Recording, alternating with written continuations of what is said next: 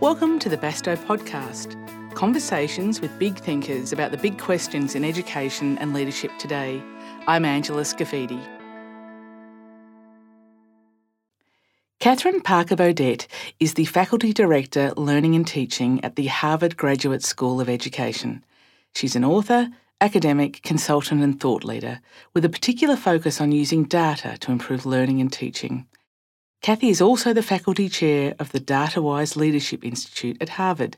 Kathy was at Bastow recently to introduce the Institute to more than 100 education leaders from across Australia and overseas. This is the first time Harvard has chosen to facilitate DataWise outside of the United States. Keep an eye out for the next intake, coming to Bastow in 2020. We spoke to Kathy about data, collaboration, and equity in education. So, Kathy, you've written extensively about data and the important role that it plays in learning and teaching. Why does it matter? Why is it so important? Um, I feel like data gives us a window into what's working, um, what students are learning, what they're not learning, um, and it allows us to ask really important questions about our own practice. Um, and so being able to look at evidence of student learning, and here I mean broadly defined evidence, um, everything from a standardized state test all the way down to an exit ticket. I don't know if you guys have that expression, but like something that a um, you would have a student answer as they're walking out the door of a class that just gives you a quick read. Did they get it? Do they know um, what um, what I wanted them to know at the end of this class. Um, that can, just can provide really powerful guidance to teachers so you're not shooting in the dark. So, around the globe, in every industry, uh, people are getting more and more savvy about how to use information for decision making, how to present information in ways that people can quickly see patterns and understand um, when action might be needed, potentially what kind of action. And in education, uh, we should accept uh, nothing less. And I'm not saying we um, need to have like, you know, a ticker tape of information going by, but we need to um, embrace the extent to which evidence can help us do our jobs better. So there are great benefits in using data properly for school improvement. What are some of the risks or the potential traps? So, gosh, there's so many. I just I, I feel like um, uh, data, or I got to call it data with you, right? data um, is uh, it, can, it can be used as a as a weapon as easily as a as a tool, and um, I think um, the the challenges come when people assume the data means more than it. You know, I don't know if I'm going to be able to say data, so I'm just going to say data. Absolutely. um, uh, when people read too much into the data and they think that okay, um, this is the this is truth. Um, and not understanding sort of the the assessment literacy that's needed to appreciate um, what what kind of conclusions, what kind of inferences can be drawn from the the data. Um, so I feel like that that's one concern. Um, it also can be used to um, sort of reinforce stereotypes about particular subgroups. If you sort of look at um, uh, comparisons, um, people might use it to just oh confirm that's what I would have expected from that particular group, and not not really sort of dig in and understand um, what's under the numbers. So I think that's a piece of it. Um, people can use data just to blame. They can use it to uh, to point fingers and say, um, you know, well, that that it's that teacher's fault for um, a particular set of outcomes, or it's that kid's fault, or it's their family's fault. I mean, there's just there's just a lot of ways in which um, it can be used negatively, but but there's so many positives too. I hope you'll ask about those. Yeah. So, what are some of the positives of using of using data? data. um, I mean, I think the best part of um, is when you use data to get a common understanding of um, what students know, um, what teachers know about sort of their own students, about their craft, um, and when you use that to to ground a conversation. Um, because so often teaching happens um, in silos. I don't know if that's as much true here in Australia as it is back home, but where you know you go into your classroom, you close your door, you do your very best for most teachers for their children, but to have a grounded conversation with your colleagues where you can talk about what um, what you're seeing in, in terms of student learning and have a real back and forth about what does that mean about your teaching. Um, I feel like that's really powerful. It it it can um, transform the uh, what it means to be a teacher from um, just uh, sort of a solo kind of thing to a very collaborative enterprise where you personally are just trying to get better at what you do all the time and you've got some data to, to check and see how you're doing with that. It's interesting that you talk about collaboration because that obviously is a really important starting point. How do we do that well? How do we, as, as, a, as, a, as a sort of leadership team in a school, how do we kick off that collaboration process? Mm, um, I've done a lot of thinking about that um, because because it is so important. Um, and I think the the most important thing is to develop a sense of trust among people on the team. And that sounds like a like a highfalutin thing, like you know, um, you know, my to-do list for today is to establish trust with my colleagues.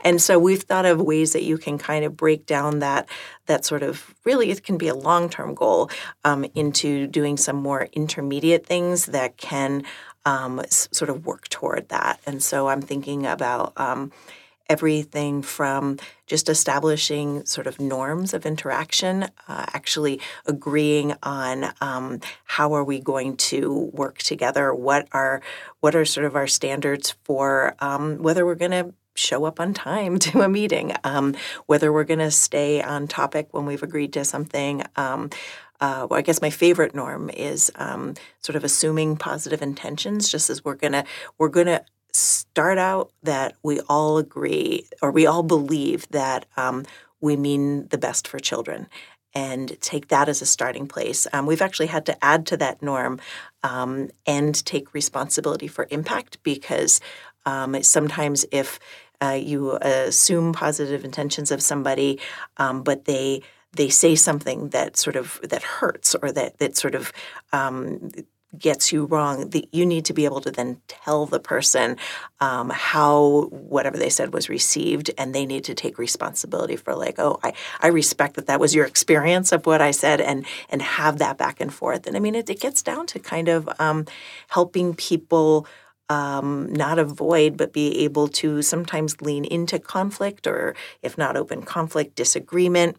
Um, and uh, for that, um, having a norm around taking an inquiry stance and um, asking a question before you assume you understand what the person's trying to get at. like, tell me more about um, uh, what what you mean by that, or um, a norm around. Um, uh, grounding statements and evidence, like what what did what do you see that makes you say what you just said, um, can be that can be a really powerful thing. So, so norms, um, it, you know, it's the kind of thing you do on you know the first day, ideally, of working with a group, and then you got to think about um, how we're going to keep those norms alive, so we get to the trust, which is the sort of the end goal where we can um, we can push each other.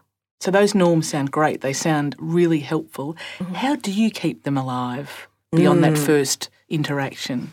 Um, you got to keep coming back to them. You have to, um, I mean, so we do simple things like put them on the walls, or when we're running an institute, we'll have a, a norms tent with the, the sort of norms listed so that they're kind of, you know, in people's vision. But much more important is having conversations about how are we doing on those norms and creating a safe enough space that people can um, can acknowledge when maybe you know i'm not sure that we're really sticking to evidence here and you know talk talking about that. Um, so um, one of my favorite things is just um, that that norms tent that's on the table um, having people at the beginning of a, a meeting sign their initials to a norm that they would like the group to help them work on. And um, that can be a really positive way of saying, you know, I'm inviting the group to support me in this.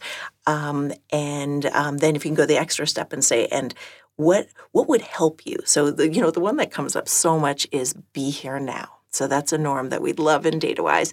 But in this world of, um, you know, handheld phones where you can get instant information about what's happening on the other side of the world, um, sometimes, you know, somebody will say, I have trouble being here now, but it would help me if um, we all agreed to put our cell phones in the center of the table for this meeting, or it would help me if you see me um, sort of glancing at my email, if you kind of just, you know, give me a little elbow, um, to be authorized to support somebody like that in collaborating is um, uh, can be really liberating, actually. Great, thank you. So many of our listeners will know a lot about DataWise. Um, but for those of us who are less familiar, can you briefly explain what underpins the methodology? Um, sure. So I'd say um, at its heart, uh, DataWise is helping people to learn to work together, to seek the truth through um, through evidence, and I define evidence very broadly here. So I don't want listeners thinking, oh, she's talking about, you know, state test scores or something like that. We're talking about a broad range of evidence, um, you know, student work, conversations with students, projects, oral reports, all of that, using all those things together to figure out how to do the right thing by children, how to hold everybody, um, and we talk a lot about all students, holding all students to high expectations for what they can learn, and acting and adjusting on our own instruction to, to give each student what he or she needs. So, what you're encouraging us to do is to really think very broadly about data, the data we tap into, the data we use, and how we think about it, and think beyond where we would normally go for that for that data. Absolutely. DataWise was born out of sort of a sudden preponderance of data that was available through our No Child Left Behind um, Act. And what happened was that people were very narrowly defining data to mean whatever the score was on the state test that was being used to stay in compliance with that act. Um, that that was the be all end all, and um, we felt there was some tremendous dangers in doing that because um, you know a a state annual assessment um, is going to tell you it's not going to actually really tell you much of anything about what an individual kid needs um, instructionally in order to learn. It will help you figure out what questions you might want to ask, what data you might want to dig into more deeply to understand. And so with DataWise, we say if you're going to start with um, the sort of high level, high stake standardized type tests, um, that needs to be a launching point for um, a more in depth inquiry into um, what's actually being produced. And I just I love the the data that is something written in students' own hand. So you know, um, student writing, um, students sort of drawing projects. Um, I love being sort of a fly on the wall, watching a group of students having a conversation about an assignment, and that's data. I mean, who's who is understanding what's being asked, who's pushing back, who realizes the assignment itself is confusing. And I mean that that helps you get a window into student thinking. And that's that's what we're shooting for. So Kathy, we've talked a lot about student data, but what about data around teaching? so critical. I mean, I, I really think of um, student data and teaching data as two sides of the same coin. And um, sort of a, a, great failure would be to go straight from looking at uh, student performance data to boom, what does that mean for our action plan? Because you want to look at what does our teaching practice look like? And um, this can be, this can feel um, like a very personal thing to allow people to come into your classroom. And here I'm talking about teachers watching teachers but still that can that can feel like an invasion or like you don't feel safe like you're trying to put on um, some kind of a show. But what the the ideal is when teachers can develop an ongoing practice of getting into one another's classrooms looking for evidence of um, what kind of instructional practices are being used, how are those being received by the children, and then stepping back with colleagues and looking for patterns. So um, if we either physically visited one another's classrooms over um, a period of time or even just watch videos of one another's practice, what are the patterns we're seeing in how we interact with children? Um, a, a pattern that often gets discovered that you don't even know you're doing it until you have the uh, ability to step back and look at practice is teachers doing too much of the talking, um, teachers answering their own questions, and it's not what they they mean to do. They they they think that they're providing opportunities for students to really, um, you know, sort of struggle through um, a piece of analysis. But when they watch a video of themselves or of their colleagues teaching, they'll say, "Wow, we're jumping in so quickly." So when teachers have the luxury to, in a safe environment, look honestly at what's happening in practice, uh, they're able to observe patterns that they might not have otherwise been aware existed, but that they know um, need to be addressed in order for students to have the opportunities to do the kind of deep thinking that will uh, allow for the the kind of achievement that they want for kids. So I'm sure our listeners will be very interested to understand how we might measure improvement across a system. Love to hear your thoughts on how we might do that. Mm. Um, so, I mean, so we like to think about a system ideally as modeling the kind of commitment to continuous improvement that they expect of schools. And so that requires that the system level leaders are willing to um, engage in inquiry themselves and to look at um, their learners. So when we're talking about a school context, um, it's pretty clear that the learners are the students sitting there in their seats and um, getting the instruction. But um, when you're at the system level, your learners are often principals um, or teachers. So if we think about principals potentially as being the learners, um, then the system level folks have an obligation to the development of those principals that is similar to what a teacher might have to their students. And so um, people can uh, look at the sort of academic outcomes of a school and maybe look at sort of trends over time and how that school is performing um, against its previous performance, or how does it perform um, compared to similar schools in the area, and trying to figure out from there um, where what's the next level of work for this school. Um, it can be, you know, maybe particular um, content areas are um, is in need of improvement, or there's subgroups within the school that are falling behind in one school um, and not so much in the other. But the the key um, and what would make it data wise would be if it's not just a matter of seeing a disparity and then blaming the principals or the teachers within the schools for what they see, but it's like, what are we doing as a system that is creating the outcomes that we're seeing? How are we supporting um, the principal or the teachers? What are we putting into place that's allowing them to uh, to deliver the kind of education that that children need. And when when that happens, and there's a humility that that happens when system level leaders accept responsibility for the role that they play. Um, that um, I think can be incredibly empowering for schools if they know that that's what's happening. So, um, in a in our recent release of our um, massive open online course, we had to add this whole section, which is um, what does it look like for a system to engage in DataWise itself? And the um, hearing from the teachers that I feel okay, this continuous like hammering away, trying to get better each day, knowing the people at the system level are doing the same thing and they're struggling, they're trying something and um, maybe it doesn't turn out exactly the way they wanted to and they've got to make an adjustment. And so, me as a teacher, then I feel like, well, that's what I do too. So it sounds like it's everyone at every level taking responsibility and then supporting each other. Yes, yeah. And I mean, there can be a sort of we're all in this together kind of um, moment where um, a, you know, a, a uh, principal might be talking to a supervisor and saying, you know, we sort of thought we had a handle on uh, what the learner center problem really was, and then realized when we got more data that we actually had, there was a more fundamental issue we had to address first.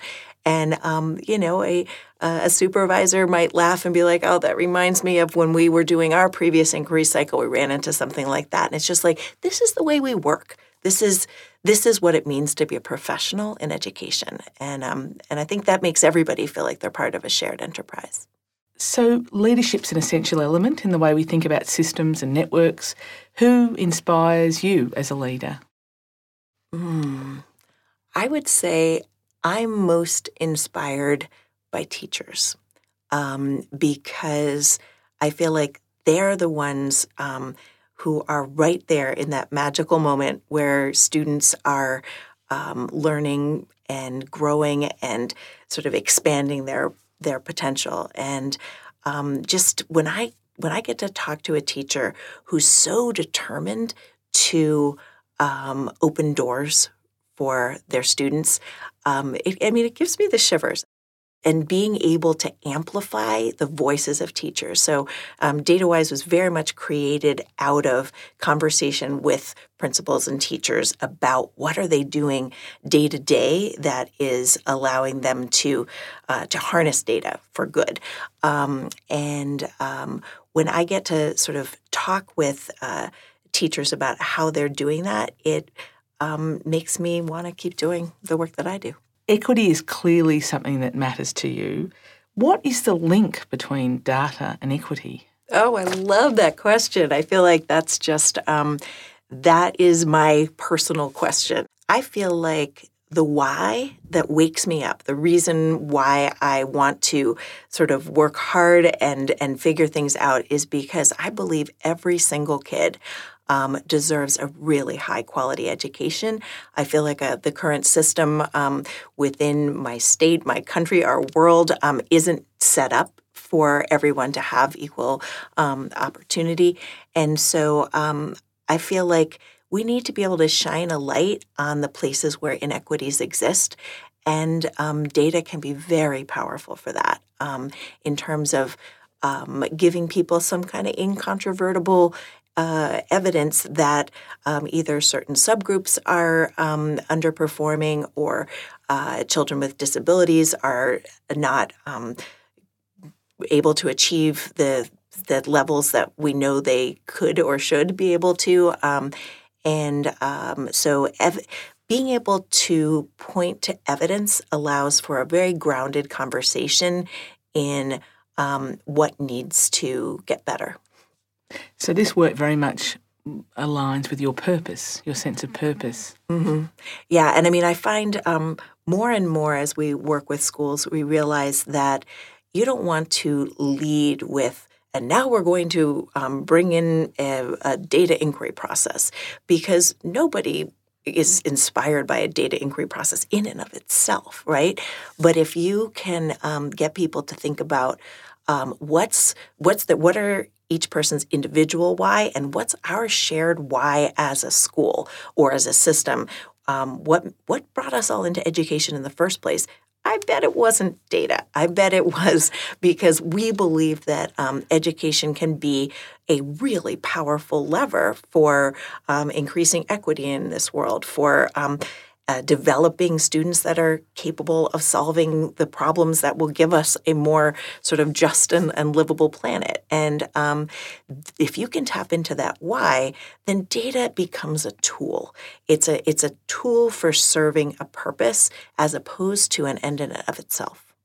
I'm sure that there are lots of people listening in saying who love data who are saying that's why it matters. That's what I've been trying to say. you've said it so eloquently. If you're a leader in a school or a network today, where would you focus your energies? I mean, I think building a team that is focused on student learning um, is is critical.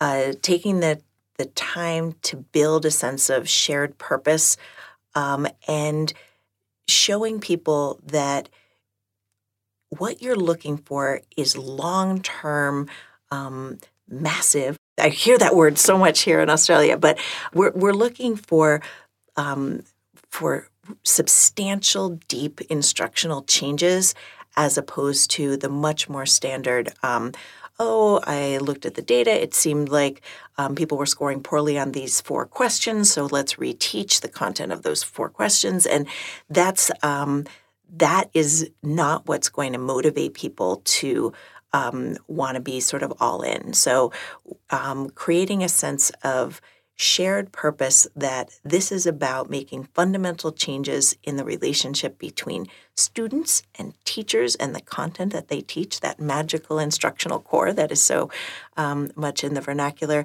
um, helping people believe that that's what we're about. And then creating the structures around the team that allow it to be successful. I mean, I talked uh, earlier about the power of norms. I also believe very strongly that um, uh, thinking about the way meeting time is used is absolutely critical for leaders. So, um, if if you're a leader and you feel like um, gosh, I've got you know so many meetings, and it just seems like it's such a waste of time. It's keeping me from the real work. Well, look closely at those meetings, and if you have control over how they're run, um, how how clear are the objectives for a meeting? Um, uh, have we set up roles so that it's not always the leader who is um, facilitating a meeting, but maybe that role is being rotated and we're getting sort of multiple perspectives on how to run an effective meeting and multiple um, voices in in the conversation. Um, I feel like that can that can be a really powerful lever. I mean, one one thing we find sometimes is because um, we have we have the DataWise book, which talks about the eight step um, improvement process, but um, soon after we wrote that, we realized we needed a whole book just about how to run a good meeting. Because what happens is if if the work of DataWise takes place in meetings and those meetings aren't um, being effective, you're you're not going to get the results. And so um, so we often have people say, let's let's start by thinking about how we use our collaborative time, developing a whole new way of doing business around um, treating those meetings as places where learning happens, not just like information getting delivered to people, but um, actually maybe even bringing in some of the best practices we know about adult learning or you know anybody learning is um, giving people rich opportunities to test out their thinking um, giving multiple people voice. Um, it's uh, it's it's a very powerful lever for changing um, the culture. I've heard that you apply all of this thinking in your own context, in their own work that you do. Who told you that? through the grapevine.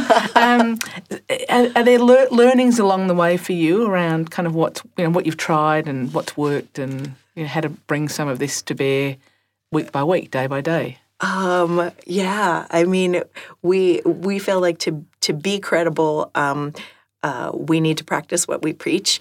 Um, that was, I think, partly how we got um, sort of started. But um, I find that I still think meetings are hard. And so uh, I would say that it's uh, doing what we call um, sort of a plus delta protocol at the end of every meeting that has um, allowed me to keep my sense of humor around um, meetings and to not expect that they have to go perfectly every time. And so um, you ask everyone um, at the meeting to say, uh, what's a plus? What's something that worked really well in the way we interacted um, together during this meeting. And then what's a delta? So that's the Greek symbol for change. What would you have changed about this meeting to make it even better? And um, we find if we can model often at the beginning of a meeting, if I'm working with a new group, um, like what's a nice juicy delta? So a delta, like I wish we had coffee. Um, that's that's not a um, yeah yeah that'd be a nice change. And um, I actually then do provide coffee the next time to show. Look, I'm going to pay attention to these deltas. We're going to do something different.